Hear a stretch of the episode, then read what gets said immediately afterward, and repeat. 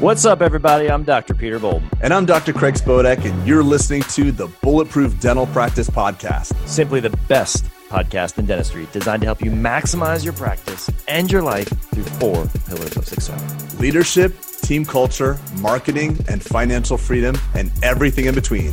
Now, let's get to it. Everybody, and welcome back to another edition of the Bulletproof Dental Practice Podcast. We're here just uh, Craig and Pete today, and it's our new format, the format that's challenging everything about uh, what I do, which is to be brief and not long winded. 10 minute timer.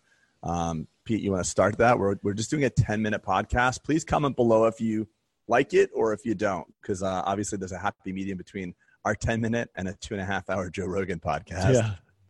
maybe you're right. Maybe correct. Maybe we can go to twelve if you if you're, we'll if you're really nice to me. We'll see. So today we're going to talk about a topic we got at our summit, and um, we're going to condense down two things. So one question was, um, it, this was question we got. People can text in at the summit, and so we weren't able to answer this at the summit in the marketing portion. But it was like it said for multiple office owners, do you recommend one office, one website per office, or websites for all offices, for all individual offices?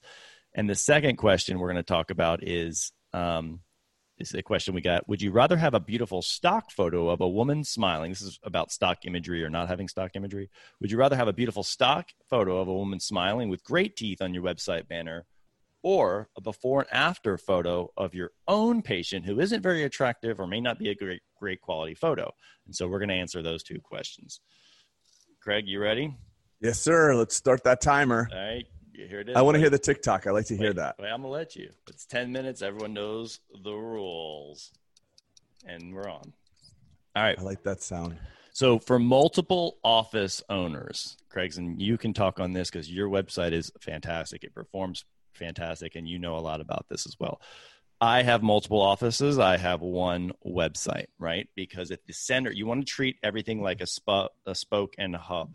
And trying to drive traffic to individual assets is really hard, right? Because ranking depends on things like your domain authority, all the inbound links that you've created, all the activity you have, and it's too complicated to to manage a bunch of of um, what am I trying to say? Um, satellite websites that try and aggregate. That used to be a tactic back in the day from an SEO perspective. It is no longer. So we have one master website for for our practices, um, and we drive all hey, traffic Pete, quick, there. quick question yes. for you because this comes into a branded house or house of brands conversation. By that I mean, you know, obviously if you have Atlanta Dental Spa, that's very easy to point the to Mm-hmm. atlantadentalspa.com and have your four or five locations.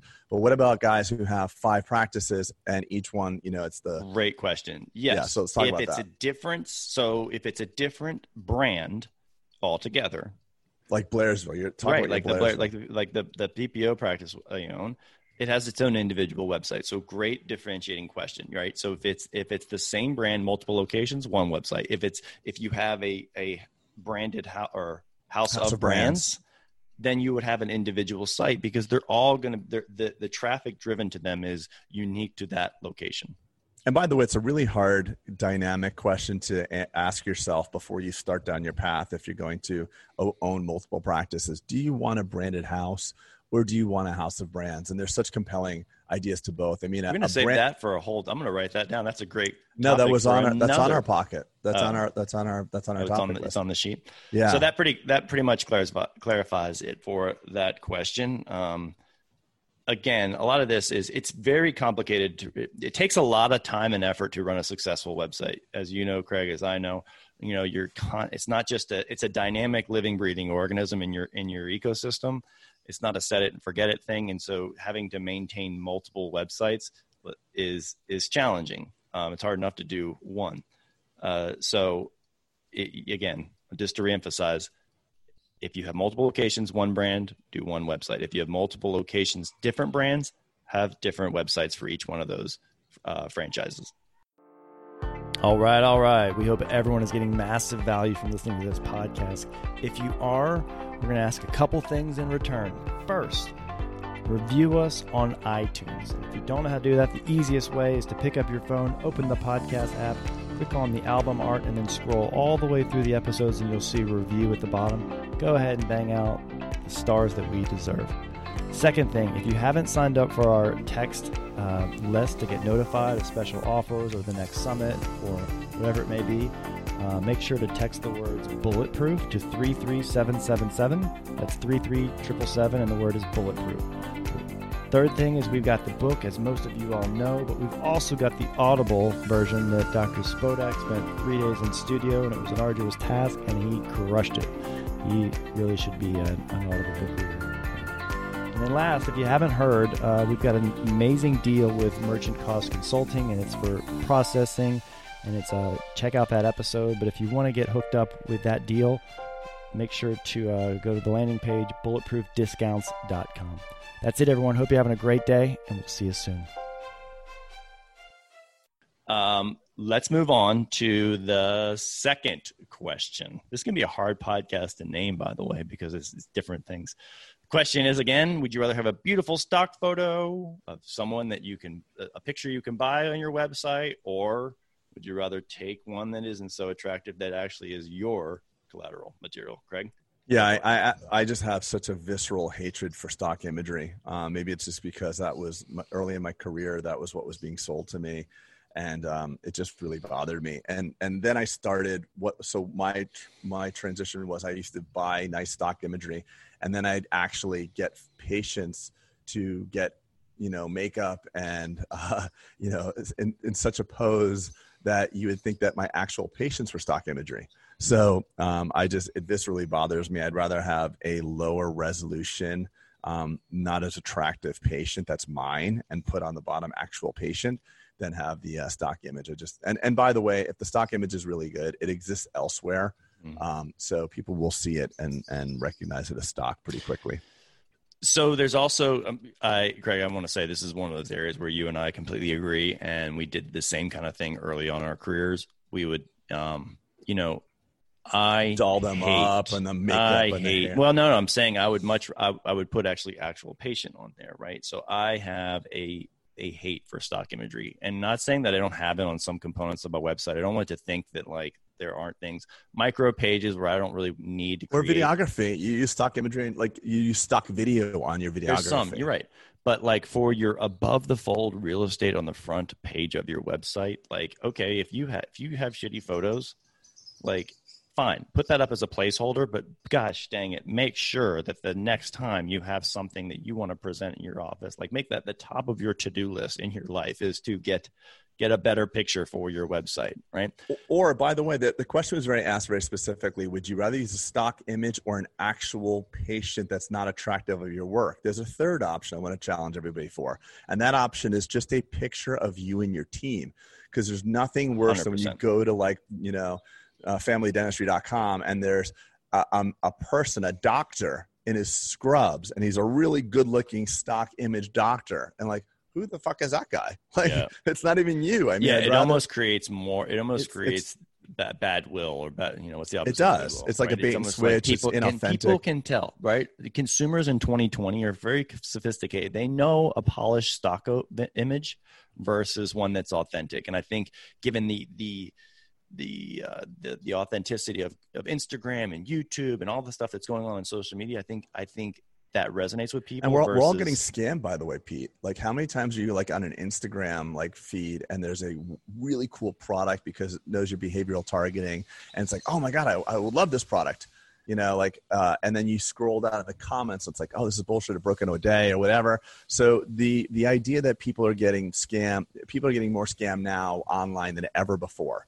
it's just there's an easy way to hack people, and they're gonna it's going to have a paradoxical effect to put a really good looking of a doctor in scrubs, you know, leaning over this clipboard on the homepage of your website. That's not you. I'd rather you, you know, no matter what you look like, I'd rather have just a happy photo of you or a video of like why you love dentistry that's even better. Like just have someone, even if it's a side camera, and they're saying what you love about dentistry. There's love- two. There's uh, there's two things I want to say. You mentioned this earlier. So if that's a really good stock photo, it probably exists elsewhere out there and other people have used it. And there is something called a digital fingerprint, Craig, on things yeah. like this. And so this is kind of speculation or, or uh, that that Google sees this kind of thing because they can see that digital fingerprint, rather through alt images or whatever it is. You can't wash some of that out. It shows the ownership of, of basically that image.